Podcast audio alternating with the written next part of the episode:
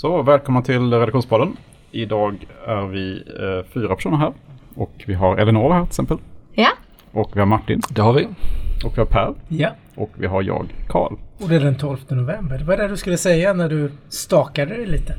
Fredag den 12 november. Fredagen den 12 november. Ja men vad trevligt. Ja, bra. Vi startar en uppläxning ja. fem sekunder in. Jag hörde ingen stakning. Jo, men lite sådär. I alla fall så ska vi prata om, eh, vi ska prata om lite gröna energislag. Vi ska prata om eh, svenska aktier på eh, MSCI. El, elbilsmaffia måste vi prata om också. Det är klart vi ska prata om den. Ja. Vi ska prata lite om mRNA-tekniken. Och, eh, Lite ICA kan jag och prata kanske om. lite ICA ska vi prata om också. Innan de försvinner. Ja. Ska vi prata om ICA då? För de försvinner ju sen. Ja, det är väl lite av en märkeshändelse att eh, det kom ett bud i veckan då på ICA-gruppen från ICA-handlarnas förbund tillsammans med AMF. Eh, inte mega överraskande kanske eftersom kursen har gått innan och det varit lite rykten om det men ändå eh, inte helt givet heller skulle jag säga. Eh, och det här kan man väl betrakta som en done deal med tanke på att ICA-handlarnas förbund har eh, över 50 procent av aktierna och, och vill att det här ska hända helt enkelt. Och det finns inga egentliga andra storägare utan de fonderna som finns där ligger på en 2-3 ägande. Så det här kommer ju hända. Eh, men frågan, en intressant fråga är väl vad det här betyder för Axfood som blir då den, den kvarvarande stora livsmedelskedjan eh, på, på börsen. Och kortsiktigt så skulle det kunna innebära då att det blir en del flöden ifrån de som får ut pengar för sina ICA-aktier när de går in i Axfood istället. Men min syn är nog att Axfood förblir en aktie för de som, som vill ha hög direktavkastning och som eh, är mån om nattsömnen. Men att det inte kommer påverka speciellt mycket eh, i övrigt. De har ett P-tal på 23, direktavkastning strax över 3% Stabil aktie men eh, Men inget för hungriga aktiespekulanter. Inget för uh, 100 aktiespekulant, nej det skulle jag inte säga. Och det är inte så att ICA kommer bli en, en, en mindre farlig konkurrent, konkurrent efter det här. Utan det är tvärtom så att de gör det här eftersom ICA-handlarna, de enskilda butiksägarna då som är ägare via ICA-handlarnas förbund, har väl tyckt att det inte är tillräckligt högt i tak när man ska diskutera stora investeringar i e-handel och IT-struktur.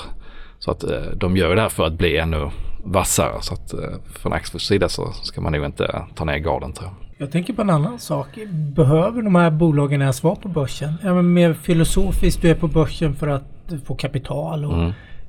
Den här typen av sta- extremt stabil verksamhet. Och, Nej. ja, jag menar uppenbarligen behöver de inte vara på börsen för att ha billigt kapital då som man fattar beslutet. Och, Men behöver ut börsen dem i frågan? Nej, jag be- Man behöver- kommer nog sakna, eller alltså det är nej, jag vet inte. Det, ett, lit- ett, liksom, ett stort stabilt Mm. livsmedelsföretag. Det känns ju som att man ändå, det behövs också. Ja men då precis, de, de aktieägare som är ute efter obligationslika aktier med bra direktavkastning och superkonjunkturstabilt. De tappar ett eh, placeringsalternativ såklart. Men, men eh, ja, jag tycker det är intressant som du är inne på där med om de egentligen behövs då. För att en, en spaning både i det här fallet och som jag tänkte på när Handelsbanken valde att sälja sina enheter i Finland och Danmark var det väl, är ju att alla lovsjunger decentraliseringen och det finns jättemycket bra med det, att ha en decentraliserad struktur. Men det finns ju de fall där det inte är det och det är ju när man ska ta jättestora centrala investeringar, till exempel då i e-handel eller IT. Eh, Då är det ju inte jättepraktiskt om alla ska,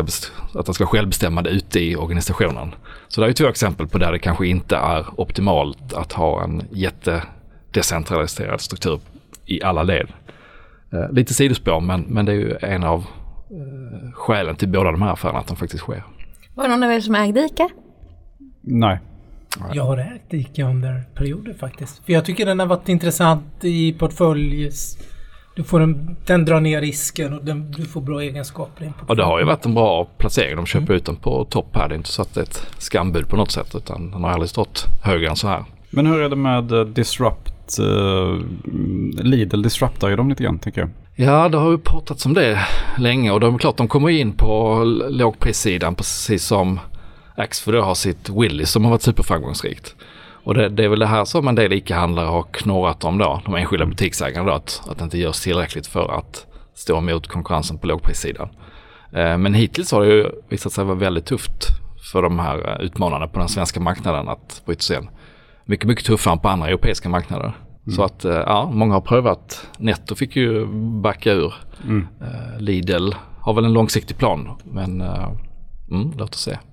Det har varit tuffare än vad de flesta har trott. Mm. Det tog lång tid innan de var lönsamma i alla fall i Sverige. Ja. Nej, nu är de ju lönsamma men det tog, tog ju tio år liksom.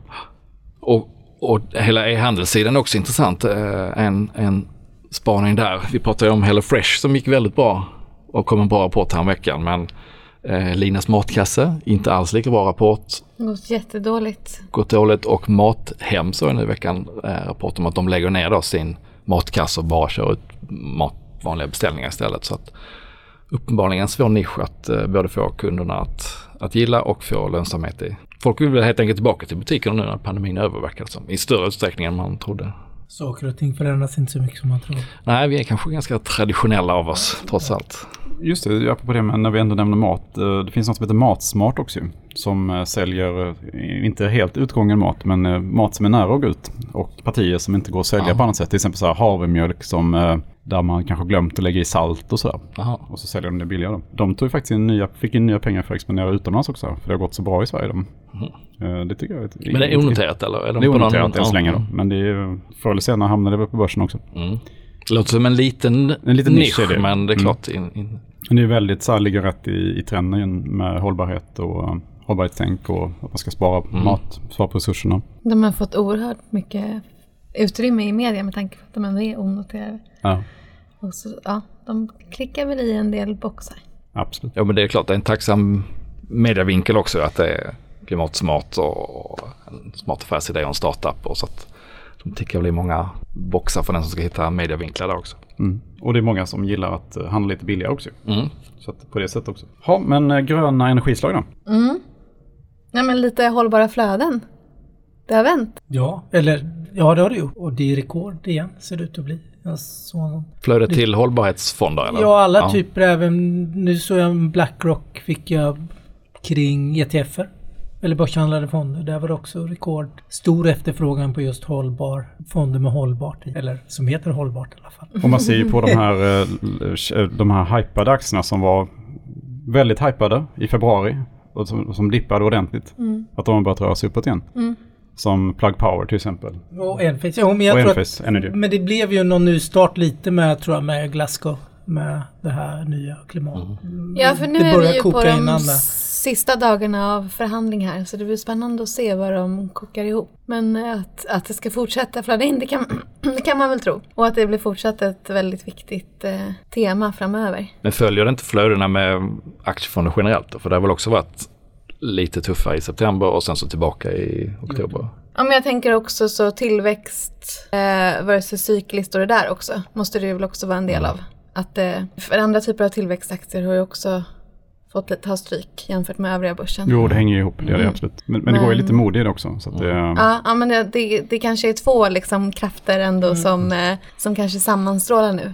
Och sen är det också det här att vi ser ju sen några veckor tillbaka sjunkande råvarupriser också. Mm. Och det påverkar ju väldigt många sektorer inom, inom hållbarhet också. Till exempel vindkraftbyggare. Alltså allt, allt blir ju billigare så att säga, insatsvarorna. Så att det, det tror jag också höjer det faktiskt. Eller ökar det. Till exempel sa ju Siemens Gamesa nu då som Siemens Energy då är största ägare. Att eh, de eh, nästa år ska bli bättre. Liksom. Äntligen. Det här året var inte bra alls då. Eh, men eh, man, man man ser ljuset i tunneln här liksom. Ja, men det är väl den stora frågan med priserna och inflationen. Att det har ju varit en jätteuppgång och sen så är det då kraftigt ner i vissa järnmalmspriser och en del frakt. Men var man någonstans planar ut här vad, vad som blir en normal inflationsnivå om det nu finns en sån framåt. Det, och det syns ju på långräntan som gick ner och sen så gick den upp. Och hela spelet med värde och tillväxtaktier eh, spelar ju efter den pipan på något sätt. Så att, eh, och det är väl ingen som vet var det här landar egentligen. Det, det kommer säkert att vara rätt slagigt framöver. Även om vi nu fick en eh, rekordhög siffra på den amerikanska inflationen. Men var hamnar ni då gärna när det kommer till just hållbarhetstänket? Om ni tänker liksom vinnare och... Är det liksom, är det vindkraftverk och sånt där? Eller eh, vad, vad väljer ni att titta på? Det är ju alldeles för vindkraft kan ju liksom inte lösa, det är alldeles för lite, det är nisch eh, energi, eh, energislag skulle jag säga. Så att, eh, det kan inte lösa hela det här. Det man till slut förmodligen kommer att landa i det är väl att eh, kärnkraft i olika former, tror jag. Liksom. Energieffektivisering också. Och energi. Ja, så allt- definitivt. allt- Det tror jag, för det är lätt att man glömmer bort det kan jag tycka. För det är liksom inte lika lätt att prata om kanske. Mm. Att man liksom, eh, allting som gör att man eh, gör av med mindre, med mindre energi. Ja. Isolering och sånt där. Och där finns ju många bolag som har hållit på med det här alltid eftersom kunderna vill ha det av effektiviseringsskäl. Ja. Och så kan man nu även lägga på då att dessutom är det bra för miljön då. Att Ja, man den världsförbättrare. Det är ett hållbart bolag som Så gör. man kan egentligen Så göra samma sak fast ännu pengar. mer. Ja. Och så får man en, förhoppningsvis en ESG-stämpel på sig också så kan värderingen ta några kliv upp. Men du Karl, du har ju skrivit om eh, en, eh, en, rätt, en grön sätt eh, och väldigt omtalat energislag. Ja men Electricité de France då som är världens största kärnkraftselproducent.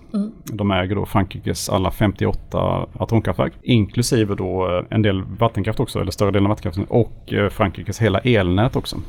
Och det här är ju liksom en, en eh, det är ingen som har velat ta i tång med kärnkraft under väldigt lång tid. Men eh, nu börjar det omvärderas och franska staten då har ju gått ut med att det här ska ju vara med i EUs eh, gröna, nya Ja, gröna satsningar så att säga. och prata om Ja, sten, de lobbar ju stenat för det, ny kärnkraft då, eller ännu effektivare kärnkraft. Så att de lär ju driva det här. Och eh, den här Electricité de France då, aktien är ju väldigt förhållandevis lågt värderad om man ser till hur elpriserna är och har varit under under det här året. De har väldigt fina kassaflöden, bra direktavkastning på ungefär 6, mot nuvarande kurs på ungefär 6 procent kommer ha. Så om man någonstans tror på eh, koldioxidneutral kärnkraft så borde det här vara en, en given aktie egentligen. Och man tror att kärnkraft kommer omvärderas också, vilket det håller på att göra nu tror jag. Ja, och, och jag sa ju grön, jag menade koldioxidneutral. Eh, bara så att man inte får massa arga mejl efter. Men eh, finns det inte en väldigt stor politisk risk i det här ändå? Jo, det gör det absolut. Alltså dels är ju franska staten då väldigt storägare här, äger 82 procent av aktierna. Sen eh, överhuvudtaget är ju kärnkraft väldigt alltså, politiskt omstritt då. Jag tänker bara om man tittar på Tyskland till exempel. Så Ja, då är det väl, helt ska det väg. stängas, är det nästa år det sista stängs? Ja, Tyskland har väl sex reaktor, reaktorer kvar om jag inte minns fel. Eh, Och de ska ju stängas då snart. Så får Men, man ett skifte så skulle det lika gärna kunna... men samtidigt är det så att Tyskland importerar ju då kärnkraftsel från Frankrike istället. Mm. Så att eh, det spelar egentligen ingen roll var EU atomkraftverken står. Liksom. För att marknaden ska ju vara, ska ju ändå fungera. Ja, de tvingas då köpa kärnkraftsel på det ena eller andra sättet. Mm. Så, Men det är väl en viktig, lite som du säger, sentimentet. Det där beslutet, tyska beslutet fattades ju det var lite förilat skulle Det jag, i, ju- i min, i min synvinkel. ja, lite med facit i hand och det var Fukushima, hela den här stora händelsen som var själva, vad ska man säga, gnistan till det hela. Ja. Och nu såg jag nu, Japan, i Japan är alla kärnkraftverken igång nu. Kom igång i år. Så det, det driver man för fullt och, och eh, det känns ju precis som du säger när man pratar med investerare som nu har valt bort energi och hela att man börjar inse att ja, man behöver kanske naturgas till för att omställning ska kunna göras och man behöver sannolikt kärnkraft också för att man ska Alltså det, kunna det är lite komma att man, man kommer inte runt kärnkraften tror jag. Nej, jag tror När, inte man när det. elbehovet det- ökar så mycket också. Men Det, det går helt enkelt inte, under- inte under vår livstid i alla fall. Det är som Skandiamannen, man kommer Det är inte runt Skandia, honom. men jag tänkte precis också. Ja, men... Hela Men- situationen i, i öst nu då med eh, polska gränsen och eh, hot om att stänga av gasen in till Europa. Ja. Det gör ju inte det caset svagare direkt att, Nej. att man kanske måste omvärdera Nej. kärnkraften. Samtidigt är ju kärnkraft också, ska vi säga då, det är ju inte, det är ju inte optimalt. För att du får ju restprodukter som är farliga under 100 000 år. Liksom, Mm. som någon måste ta hand om under den tiden. Så det är klart att, eh, att kärnkraft är ju inte heller bra. Men, eh, men som en övergångslösning i alla fall under kanske 100 år. Men det finns väl hyggligt, för det var ju precis samma veva som den här stora nedstängningsbeslutet fattades i Tyskland vid Fukushima. Det var ju då var ju Bill Gates ute och pratade väldigt mycket om att det finns säker... De hade ju hittat Ja, nya tekniker. nya ja. tekniken körde mycket säkrare. Och den, det dog ju bort lite också i hela Fukushima-händelsen. Det följer också på att Kina skulle investerat i den tekniken. Men eh, det, det tillät ju inte amerikanska myndigheter. Om jag inte minns fel. Nej, jag tror att det var något sånt också. Politik, säkerhetspolitik. Mm. Man skulle inte kyla reaktorn med vatten var det väl? Man skulle kyla den med något annat ämne. Mm. Och i slutändan så handlar det ju här om att man själv får en uppfattning om vad man tycker är rätt eller fel eller bra eller dåligt och vad man själv tror och så får man liksom helt enkelt kika på de investeringarna man har och bilda sig en uppfattning om. Ja. Det är samma sak med, ja men ska man, eh, djur, läkemedelsbolag, djurförsök, alltså det är ju, eh, man får titta lite bakom kulisserna helt enkelt. Men jag kan tänka mig att det inte är jättemånga hållbarhetsfonder som har kärnkraftverk. Det kan jag inte tänka mig att de har just nu. Alltså. Men det kanske kommer. Det, vi håller ju på med det. Så att, absolut. Ja, det kan bli grönt. Och det kan bli en kanske infrastruktur, infrastrukturfonder också. Kan jag absolut vara investerad i det. Men man måste ju ladda de här, alla de här elbilarna med någonting. Ja, det går Och inte då är det ifrån. med kärnkraftsel. Ja, men lite så är det. Och det går inte att komma ifrån att Nej. vi kommer att behöva mycket mer el om vi inte effektiviserar. Och det måste vi ju göra samtidigt säkert. Vi måste nog göra allting. Vi måste göra allting för att bli... Men el, hållbarhetstrenden, kärnkraft och el är ju så hett. Har ni, ni har inte kunnat missa Rivian, senaste elbilstillverkaren som är satt på amerikanska Nasdaq-börsen i veckan. Succé va? Enorm succé. Det är bra för våra Amazon-aktier då. Ja men det är bra. Ja men Amazon, det är varken Amazon eller Ford. De är ju stora ägare. Amazon har 22 procent. Och Ford har lite drygt 12 procent i, i Rivian. Ingen av bolagen har rört sig. Men i Ford-fallet är det ju faktiskt en substantiell del av eh, det totala börsvärdet. Ford är ju bara värt 76 miljarder. Bara. Efter en 122 procentig uppgång. Det har ju faktiskt eh, gått väldigt bra aktien. Och Rivian-aktien steg just 22 procent också. Ja det gjorde den idag. Den steg dagen innan då så den är upp 57 procent sen, Oj. sen börsintroduktionen. Och då fick man göra en, en omvänd Volvo Cars eh, Ja. börsintroduktion. För man fick höja intervallet gjorde man. Man satte hyggligt aggressivt sen fick man höja det. Gjorde ännu mer aggressivt. För att sen då ta en noteringskurs som var utanför intervallet. Den var norr om det, det högsta delen i intervallet då för det var så stor efterfrågan. Men det finns uppenbarligen enorm efterfrågan på vi är inne på det innan, hållbarhetsfonder, elbilar, hela den här allt kring elbilshypen är jättestort och jättehett nu. Men Ford-kursen har inte rört sig. Det är faktiskt 17% av market cap utgörs idag av Rivian eh, innehavet. Så vi får väl se om eh, Rivian ska få en Tesla-värdering. Då kanske det blir det nu Prossus Ford. Att, Precis. att Men hela... det, det speglar väl lite grann att man kanske inte vågar ta ut att det är på riktigt de här värderingarna heller. För det är ju lite samma i Volvo. Skulle man tro på den här Polestar-värderingen fullt ut, 20 miljarder dollar där de äger hälften då, så skulle Volvo-aktien också värderas lite högre kanske. Nu gick den ju på, på den här noteringen också då eftersom då, då kanske man kan motivera Polestars värde eh, lite lättare. Men så det finns ju en genuin osäkerhet på om de här värdena beror på att man tror att någon annan ska köpa det dyrare senare eller om det faktiskt kommer gå att räkna hem det här med riktiga pengar med vinster. För det är ju inte något som, som är så aktuellt just nu för de här bolagen. Men det finns ju ändå en stor efterfrågan för jag såg nu det är 55 000 som har signat upp sig på de här Rivian eh, fordon, fordonen Ja, och betala 1000 dollar i non-deposit. Och Ford kommer ju även att släppa sin första elbils eh, pickup? Ja. Under våren nu. Och den har fått 160 000 förbeställningar. Nu är det bara 100 dollar du ska sätta in där men det är ändå, det finns ju en, Mm, en sug. konsumentefterfrågan. Nej, det kommer ju hända. Det ju det, och det kommer att hända och vi är mitt det uppe i tvekan. Mm. Men CTEC gick lite sämre i veckan apropå Ja, det var lite reality check när Ja. de kom med rapporter.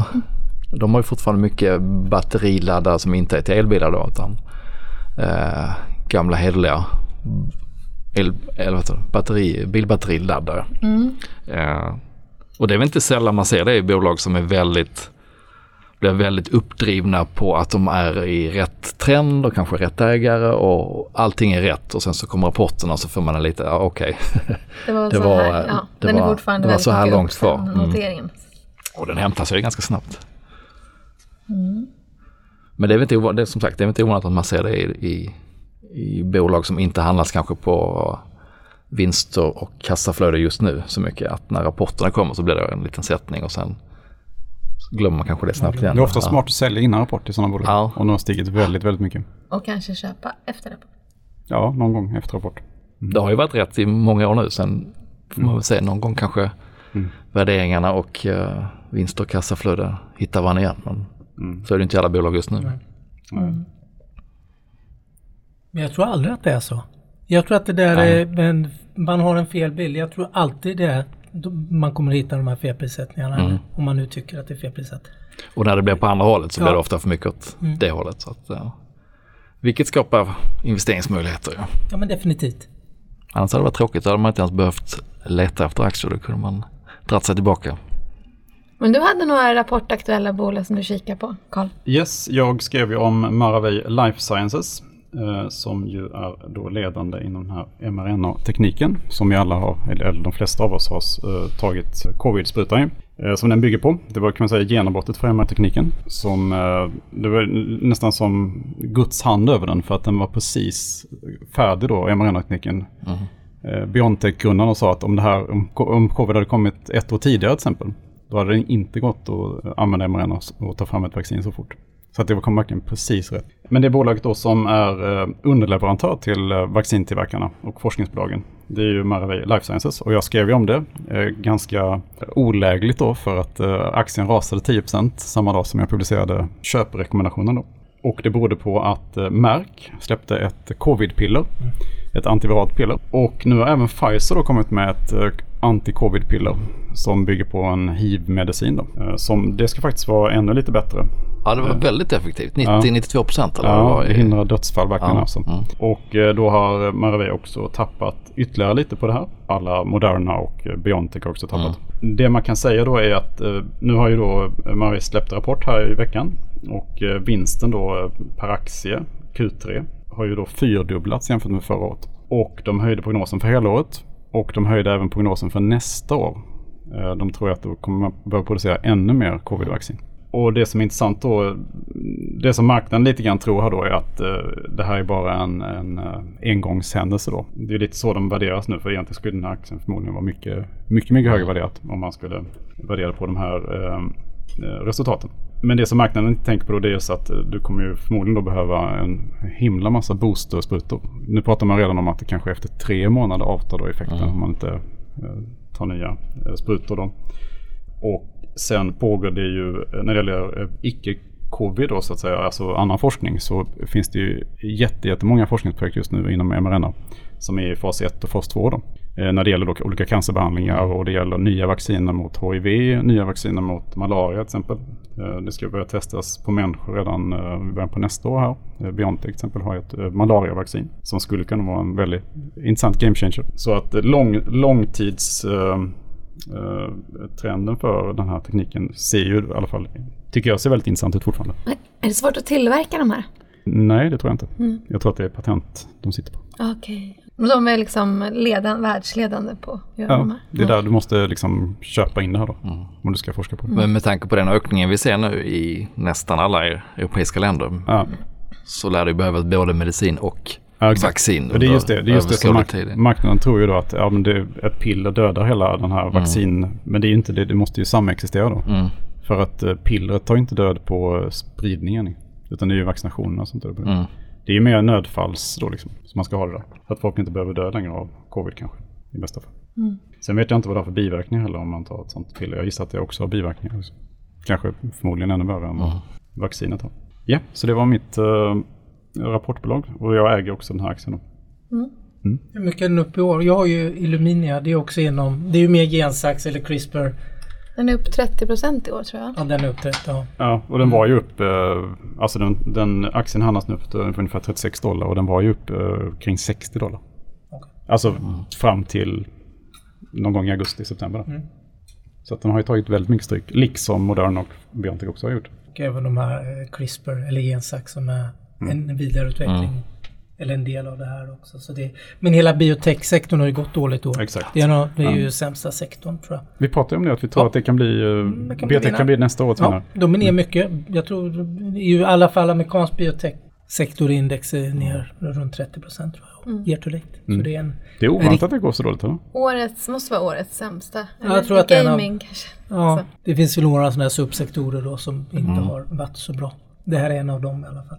Det kanske är så biotech och, och gaming kanske det som är nästa års vinnare. Och, och betaltjänstbolag trodde vi på. Och e-handel mm. tror vi lite på. Ja, e-handel och betaltjänst. Nu kom ju JD.com mm. nu med en jättestark mm. rapport. Steg mm. mycket igår. Det har inte hänt så mycket än. Och logistiklösningarna. Eh, logistiken börjar eh, mm. komma igång ja, igen. Allt det där ja. kan ju vara positivt. Ja, många e-handelsbolag har haft det tufft här i sista mm. tiden när man kanske inte hade trott att folk skulle gå tillbaka så snabbt till, mm. till den gamla tiden men eh, tar, tar smittan fart igen och eh, man kanske tröttnar på att gå i butiker igen så skulle det kunna komma en uppstuds igen i många av de här bolagen. Icke omöjligt. Ja. Vi har ju Ferronordic har släppt rapport också. Ja, Ferronordic har släppt rapport. Jag tänkte att det måste man ju ta upp för den mm. har vi pratat ganska mycket om. Eh, och den är med bland köpvärda aktier. Upp 8% när jag tittade senast idag på rapporten. Den har gått upp, hur mycket har den gått upp på ett år? Typ över Massor. 110% eller något sånt där. Och jag lyckades väl eh, släppa en rapport som var över förväntningarna på de flesta punkterna. Eh, det var väl rörelsemarginalen som var eh, som kom in som väntat. Annars var det bättre. Och man plockar också marknadsandelar i Tyskland. Så ja. Men det är alltid läskigt tycker jag när aktier går upp så här mycket. Det är ju det. Det är, det. Det är svårt att Läskigt veta. på ett bra sätt. Ja, ja, det är ju roligt läskigt. Men ja. Men eh, ja, det var, det, det är ju sån, sånt. eh, Och jag, nu kommer jag inte ihåg, jag kollar inte på vad P var, men eh, värderingen ser fortfarande ganska bra ut trots det. Så man får väl eh, man får sitta på händerna. Det brukar vara det bästa. Men det var kul. Men Eckert Ziegler då? Ja, den har ju tappat lite. Det är ju um, strålkällor de tillverkar. Eh, och eh, resultatet var ju bra, Q3. Men eh, de, har, de, de bygger en ny fabrik i Kina som då kostar en del att bygga. Och eh, jag tror att aktien har gått kanske 150, Mm. den hade gått kanske 200% i år innan det här. Innan rapporten. Innan rapporten. Och nu är det kanske upp 150. Jag tror att eh, man passar på att ta hem lite vinst också. Och det är, inte, det är ingen jättelikvid aktie ändå. Så att, det räcker ju att någon säljer liksom. Du, du skrev, för jag kollade lite in- inför det här för jag visste att du skulle säga, prata om det. Men eh, du skrev då ju somras att den var fullvärderad. Men, och sen dess har den ju då, den har dippat så har den gått upp så har den dippat igen lite. Mm. Är det liksom läge nu eller ska man vänta lite till? Vad tror du? Oj. För på sikt så tror ju du på det här, eller hur? Ja, självklart. Eh, Jag, eh, jag själv ligger ju kvar helt enkelt. Jag tror ju att den eh, någonstans här är det säkert någon, någon botten, skulle jag tro. Det brukar vara så att när, när aktier står och blippar så här liksom fram och tillbaka, då, då, då är det någon form av botten. Så att säga. Ja, för den, efter den rejäla uppgången har vi haft liksom två rejäla hack. Liksom. Ja, Och nu är vi på hack nummer två. sånt kan ju vara positivt liksom, att, Ja. det, att det sker. Så att eh, jag, jag gör ingenting med den. Och den här, eh, det är också en eh, så att säga framtids, eller teknik, eller man säger, det pågår också jättemycket forskning inom nuklear medicin då. Också som cancer, för cancerbehandling. Så att där finns det också jätte, jätte, jättestor efterfrågan. Och de är ju också, precis som Maravei, att i princip har de ju världsmonopol på radioaktiva isotoper då, för, för, cancer, för behandling. Liksom. Framförallt är det cancer. Men det ju, finns ju cancerformer som man bara kan behandla i princip med, eh, eh, på det här sättet. Då. Eh, så att, eh, nej, den, eh, den behåller jag. Absolut. Men Yes. bolaget har blivit stort. Jag tänker... Det var... Större ja, men det är fortfarande litet. Jo, jag menar det. Ja. Men det gör att det blir attraktivare för investerare också. Ja. Du får upp market capet. Det blir större del i index. Ja. Ja, så är det, så är det absolut. Och eh, vilket är, är en attraktionsfaktor, Men det tänker är jag. fortfarande bara det är fortfarande 2 miljarder euro tror jag. Någonting. Så att det är inte stort alltså. Men det är ett small cap. Ja, och det är JP Morgan har ju köpt på sig och så under året. Så att de har ju gått in då. Och det- För dem är det väl tidigt gissar jag, gå in i ett bolag. Ja, det är jättetidigt. Jag tänkte på indexeffekten. Den Ja, fick vi se idag. den. Ja, men den Investor steg jättemycket. Investor A fick vi se idag då, som blir inkluderat i MSCI All Cap World Index. Varför just A? Jag fattar inte. B-aktien finns där redan. A-aktien Okej. har kommit in eh, tillsammans med Getinge och Lifco. Har kommit in bland de svenska innehaven då som kommer. Airbnb och DoorDash. Den, synd Kommer också in på den eh, för USA. Det är ett hundratal bolag som man tar in. Det är ett bolag som jag mm, borde ha köpt också. Airbnb, som jag inte har gjort. Så är det. De kommer också in. Och de kommer också med några andra index. Så det kommer väl att vara lite effekter. Vi ser framförallt Investor idag och Lifco har inte rört så mycket på sig ändå. Men den borde nog gå upp. Och inga åkte ut. I den, Nej. från den stora. Nej, det åkte ut väldigt lite. Det kom in väldigt många. Jag tror det kom in 500 eh, bolag. I Ja, det jag tänkte inga svenska. Så, mm. Nej, men det, det var väldigt sådär stort nettoinflöde. Det var närmare 500 bolag tror jag. Som man bygger upp ytterligare och kommer upp i indexet då. Är det inte så att inte sällan så går de lite grann innan det här också eftersom man Ja. ibland kan räkna ut ungefär Det, vilka som det, kommer det, att det veta såg vi att- Tesla om inte minst i fjol. Den som minns. Tesla kom med i S&P 500-index runt jul. Och den började gå en månad innan ungefär när nyheten kom. Nu kommer den här nyheten ganska sent för själva ompopuleringen sker efter stängningen den 30 november. Eh, Kommer de här bolagen att inkluderas. Och det är ett gäng småbolag. Jag är ju sus, jag gillar ju den. Circle Science kommer faktiskt med i MSCI Global Small Cap Index. Det var ett helt gäng eh, svenska småbolags småbolag eh, som räknas som globala småbolag då som vi kanske tycker är lite halvstora men eh, VNV Global, Ovolati, Hemnet, Sectra, Circle Science och eh, Revolution Race och Vitec. Jaha, Revolution Race har precis kommit till börsen också. Ja, och nu kom den in lite då mer i finrummet genom att komma med i MSCI Global Standard. Den kommer med i det som heter MSCI Global Small Cap Index. Så det finns en hel del ETFer, börshandlade fonder och sånt emot. Och sen framförallt kommer det in, in det är ett benchmark in. Den kommer ju med i universet hos många investerare. Mm. Du, jag ser på de som får lämna det här indexet. Det är ju en del där som är riktiga doggar, men, men eh, jag ser att det är ju intressanta bolag också som eh, var hamnar till exempel Sagax. Nej men Sagax, Geting och Lifco de går upp. De går upp helt De- enkelt. Sagax går upp också, okej. Då Sagax går upp, jag Mm, nämnde mm. inte det. Ja, men det är en av Mm. de som Mm. de tre får lämna indexet då Ja. för att de klättrar vidare. Ja, helt enkelt. De har blivit så pass stora, haft så Mm. bra. Mm. De avancerar. De avancerar vidare. Mm. Så Carl Benett blir lite vinnare igen. Framgången fortsätter. Framgången fortsätter i det Mm. oändliga. Och de som åker ut, Bone Support, Enad, Global, Oncopeptide, Scandi Standard. Det är ju Scandi- bolag som alla har gått riktigt dåligt på sista tiden va? Ja, Ja. det kan man, det kan man ha som gemensam nämnare. Lite kort om det är, men det är alltid en liten effekt. Den är inte- kanske inte lika stor som för S&P 500 som brukar vara lite tydligare. Ja. ja, men vad kul. Du, eh, du sitter och mm, pratar om massa aktier här, men eh, har du gjort någonting? Ja, jag har köpt två B-bolag. Inte att de är BB, men de börjar på B. Kan det vara Blackrock? Jag kanske? har köpt Blackrock som jag skrivit om i flera år. Ägt tidigare och sålt och sådär. Och jag skulle aldrig ha sålt det. Och sen har jag köpt mamman till Blackrock egentligen. Som är eh, Blackstone? Blackstone, precis. Du kan historien. Som är ett av de här tidiga private equity-bolagen i USA. Grundades mitten på 80-talet. Extremt framgångsrikt. Är väldigt billigt. Jämfört med EQT är det extremt billigt. Men har gått väldigt bra. Det är sådana här aktier man kan äga tror jag lite för evigt nästan. För affärsmodellen är så bra. Är det en bra uppåtgående marknad så tjänar de ju mer och mer pengar på att och det förvaltade kapitalet ökar. Man har ju en, en fast årlig avgift. Det är väl en eh, fantastisk eh, syn när man ska välja aktier. Man ska äga dem för evigt. Men jag tycker Det det. är så man ska välja aktier. Jag gillar ju det. det är därför jag är ju jag är ingen bottenfisk. Du pratar ju bottenfisk med mig. Det Jo, funkar men ju du, inte. vi ska jag, köra bottenfiska och äga för jo, evigt. men jag kan inte göra allt. Jag är mänsklig. och jag är man. Så en sak i taget. Men det är mina för, evigt, för eviga innehav. Så de har jag, jag har sålt lite Lifco faktiskt för att finansiera det här Du kalaset. kan inte gå bra när du säljer. Nej men jag sålt lite, lite, lite, lite, lite. Hyvlat. Jag har hyvlat lite Lifco. Mm, Okej. Jag Man ska se det som en köpsignal. Är det så du tänker? Ja, det brukar vara så. i Lifco. I alla fall på Ja, lång den sikt är det en ja, köpsignal. jag sålde ju den för några dagar sedan. Nu kom den in i MSCI World Index och All Country World Index. Så är det. Så fort du säljer Nibe igen kan du säga till. Mm, så det kör. Så ska jag köpa. Karl då? Jag? Nej men jag har ju eh, köpt in mig lite grann i eh, lite olika bolag. Jag har eh, ökat i, eh, eller ny, helt nytt är faktiskt Shift for Payment som är då ledande i USA på eh, lodging och sånt här.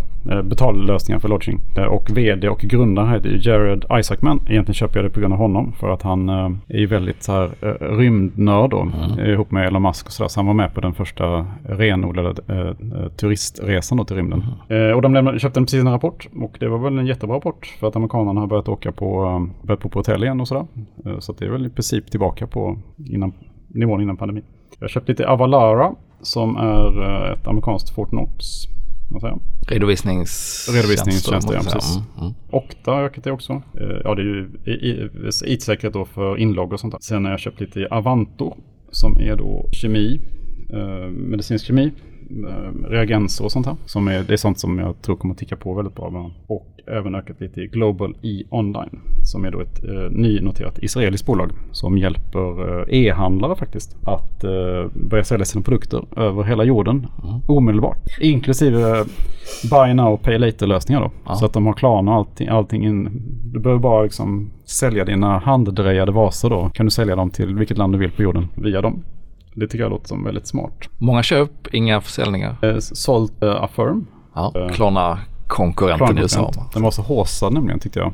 Eh, inför Ja, det har gått som ett spjut va? Ja, den gick som ett spjut. Men sen har den ju varit väldigt volatil då. Innan rapport föll den. Den föll 30% in, två dagar innan rapport. Och sen gick den upp i förhanden till samma nivå som Mm. efter rapporten. då. För det visar att Amazon ska börja investera i bolaget. Eh, De har op- köpoptioner då i, i affären. Eh, Men sen har den väl inte riktigt, den handlas väl 150 Mm. dollar nu tror jag ungefär. Men det är ju väldigt, eh, det är ju en helt enorm tillväxt alltså. Mm. Så att, så att den hoppar jag säkert på igen snart, gissar jag.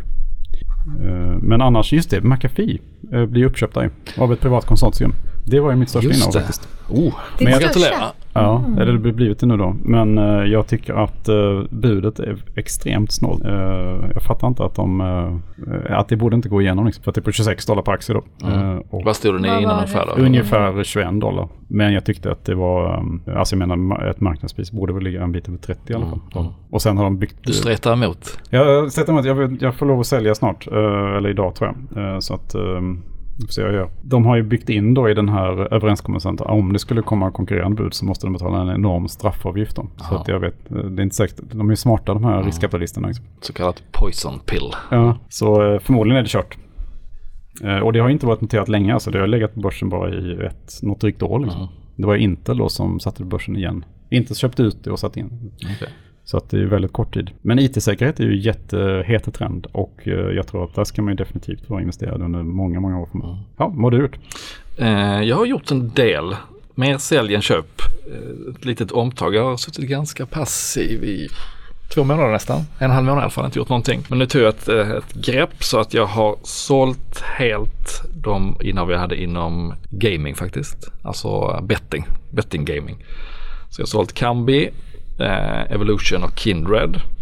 Och det är egentligen inte något eh, ESG-statement sådär utan mer att jag tycker att det är väldigt mycket som svajar kring eh, politiska riskerna, eh, minimiskatter, transparensen kring vilka, bo, vilka länder de finns i och lönsamheten i respektive länder är ju dålig till obefintlig, vilket eh, här Hollands eh, historien visar både i Betsson och Kindred då, där de visade sig att de hade otroligt stor andel av försäljningen i Holland där de då blev utkastade och måste söka sina licenser igen. Och de hade ännu större andel av vinsterna än vad de flesta hade förstått. Eh, och de kommer säkert komma tillbaka i det holländska systemet igen men eh, det är väldigt oklart om de måste börja från scratch och samla in nya kunder igen eller om de får använda sina befintliga kundregister. Eh, och de har ju kunnat leva gott där på att de inte har fått marknadsföra sig. Så att det har varit väldigt låga kostnader och väldigt bra intäkter och det kommer att ta tid innan det kommer tillbaka. Så att, eh, de är nedpressade vilket känns lite surt att sälja på det sättet men, eh, men jag tror inte det kommer att liksom sticka upp på kort tid så att jag, jag kan tänka mig att komma tillbaka men just nu hoppar jag ur alla de där tre. Um, och sen har jag sålt Novo Nordisk som jag har gått otroligt bra. Jag har fått bra nyheter kring deras fetmapreparat. Eh, men den har också gått 50-60% på ganska kort tid. Så att Sålde du allt? jag såg, där sålde jag allt. Ja. Mm, och lite dumt kanske men jag gissar att det är så mycket inprisat nu att det kanske blir en pausläge ett tag i den där aktien. Kan också tänka mig att komma tillbaka men, men jag sålde allt där. Och sen har jag hyvlat lite också då i en del bolag som har gått bra till väldigt bra. Volvo, AstraZeneca, Citec sålde jag lite i efter rapporten. Eh, Nvidia, lite grann hyvlat på toppen. Ja, den har ju gått den- 50% ja, ja, på, på en månad, På en månad, ja. På hela den här metaverse-faktorn och, och eh, de ligger ju rätt på alla möjliga sätt. Men gått väldigt snabbt upp. Så att, Den har gått 100 år Ja. och 50 på en månad. Jag Ja. förstår. Jag ringde runt till lite kompisar faktiskt. Ja. Och fick lite kompisar att sälja. Och är, väl en mycket nära vän. Vilket jag har lite så här ångest för nu. Jag sålde aldrig själv. Jag bara flaggade för. För de hade, jag flaggade att den hade gått 50% Ja. på en månad och 100% på eh, year to date. Och då, här, då var flera som reagerade. Det var inte, jag känner mig dålig nu. För det ju För jag nästan... tänkte sälja själv men jag gjorde aldrig. Jag tänkte nej men jag rider kvar. Den det kommer uppgraderingar. Uppgången föder sig själv ibland i den här typen av bolag. eh, som ligger helt rätt och, så, och jag kommer vara kvar på lång sikt. Men, eh, men en liten avhyvling på den. Dina vänner känner så här tacksamhet liksom. Att här ringer han och varnar. Liksom. jag, ring- nej, det var så dumt. Sen- Jag brukar aldrig göra så. Men jag blev så... Jag insåg att Det går väldigt den har snabbt. gått 50% på en Ja. månad. Ja, För vi har ju med den i... Vi har ju tajmat extremt bra. ja, Om vi ska klappa oss lite på ryggen. I placeras... eh, Vi har haft den i två månader Ja. och den måste vara upp 60%. ja, ja. Vilket är helt... eh, Det är, Men det brukar vara så att en, en, sälj, en uppgångssäljvarning från dig är ju ett köpläge. Liksom. ja, det är därför jag tycker synd om... Jag ska, jag ska prata med dem i helgen. Prata ut. Prata ut. Eh, ja, det var väl de avhyvlingarna och sen har jag parkerat lite pengar i kassan och lite pengar i vad man kan väl säga som en alternativ kassa vilket då är Crea Spacken. Creades Spack. Som ligger precis över 100 kronor vilket är intronivån där. Eh, jag betraktar det som en kassa med en option på att de gör någonting kul som får kursen att stiga. Så att istället för att ha dem i kassa så tror jag det kan vara ett ganska bra alternativ att de får ligga där. Det är som en trisslott. Det är som ett trisslott utan förlustchans. Just det. Mm. Ja, Det är en faktiskt. trisslott med möjlig vinstchans. Ja, kan det bli bättre? Den där, jag gillar det. Så får vi se, det kan ju dröja innan det händer något och det kan ju bli en affär som man inte riktigt gillar men det är svårt att säga att de ska gå ner speciellt mycket under 100 kronor vilket är då Ja. introt. Nu har ju Creade stärkt sitt track record ytterligare med den här uh, Price. Runner-affären som var knappt ett halvår gammal. Där Och de, de tjänade in- 600 miljoner på så pass Just kort tid. mm, Och nu får Klarna-aktier igen. precis. Så, mm, Och de gick ju in under våren, alla de här fyra spackar på svenska börsen. Och jag har då köpt mig Creade-spacken och jag har Bure-spacken sedan tidigare. Så att jag sitter Du spackar det. fullspackad. Fullspackad. Så nu är det dags att det händer något snart. Hur har spackarna gått i USA då? För nu har det ju börjat ramla in massor med, det kommer bolag och det har kommit bolag via spackarna som man har fyllt de här spackarna med. Det vände ju ner i våras och gick skitdåligt. Sen över hela sommaren också. Jag har inte tittat sista veckorna men eh, jag skulle gissa att, att det har eh, svalnat ordentligt. Med undantag då för vissa enskilda som... Jo, men jag menar spackarna har kommit och måste ju fyllas nu. För det, är, Mm. Det finns ju det här regelverket kring som du är inne på. Annars måste pengarna delas ut igen. Så det känns ju som att det kommer att hända väldigt mycket under vintern. Ja, två I- eller tre år tror jag det är det vanligaste de har på sig då att, att göra affär. Och eftersom det började lite tidigare i USA så ligger säkert många av dem hyfsat nära att det ska hända Sin någonting. exit. Ja. Man får mm, Spack exit. kanske Spack- det är vinst, spaxit. vinterns grej i USA nu. Ja. Och vad spackarna fylls med då. Men det är ju inget opti- det är oftast inte någon optimal situation att väldigt många letar efter att köpa någonting och har en, eh, en, en giljotin över sig. En stress. Nej, Och alla riskkapitalbolagen, man bara ser, de bara fyller fond efter fond. Mm. Jag, bara sista dagarna här i Stockholm, 7 miljarder in, 9 miljarder in. Det är också pengar som Ja. ska så det, har- det har ju, placeras. Så det är, jag tror att det är tuff konkurrens ändå. så det har ju säkert och kommer att göras en del usla spackköp just av den anledningen att de vill få någonting klart. Skulle- I USA, i, Sverige tror jag de kanske är lite mer återhållsamma. får en spack lov att köpa ett befintligt börsbolag? Alltså noterat bolag? Mm. För då skulle de kunna bara köpa något som de tycker är lågt värderat på börsen. Liksom. Jag vet faktiskt inte hur, eh, hur juridiken ser ut där men det är ju inte så de har sålt in det. Det skulle, Mm. det, det skulle ju um, tas emot Märkligt sätt tror jag. Det, teoretiskt är det, är det säkert inte omöjligt men eh, att Nej. det skulle hända är väl... eh, Har du gjort något eller något? Nej, jag har inte gjort det. Eller Nej. jo, det har jag gjort. Men jag har inte köpt några aktier. Jag har däremot eh, gått igenom lite min eh, tjänstepension. Så det kan väl vara en liten påminnelse. Att eh, gå in och kika lite på den. Mm. Eh, på din tjänstepension? Precis. Det är inte så jätteintressant. Men lite skomakarens barn. Jag eh, trodde inte att jag gjorde det men så, så såg jag att det låg, låg lite räntefonder till exempel. Jag vill inte ha räntefonder. Jag har jättelångt kvar till min pension. Mm. Chock. Så var det. Räntechock. Eh, precis, det blev räntechock. Eh, så att eh, man, eh, det kan väl vara en liten påminnelse. Mm. Och gå in och kika på det. Det tycker jag. Mm. Kolla Va, på Men du bytte räntefonder mot aktiefonder eller? Ja. Mm. Och då att man kanske inte ska övertänka det. Mm. Ta, man kanske inte ska hålla på för mycket med det där om man inte kommer göra det och vet om att man kommer göra det men till 100%. Utan man kanske kan välja en eh, global fond som är jättebillig. Mm. Punkt. Det, var, det var det jag hade att bidra till den här Mm. veckan. Perfekt. Då tar vi helg nu. Ja det gör vi. Trevlig helg! Trevlig helg. Hej. Hej.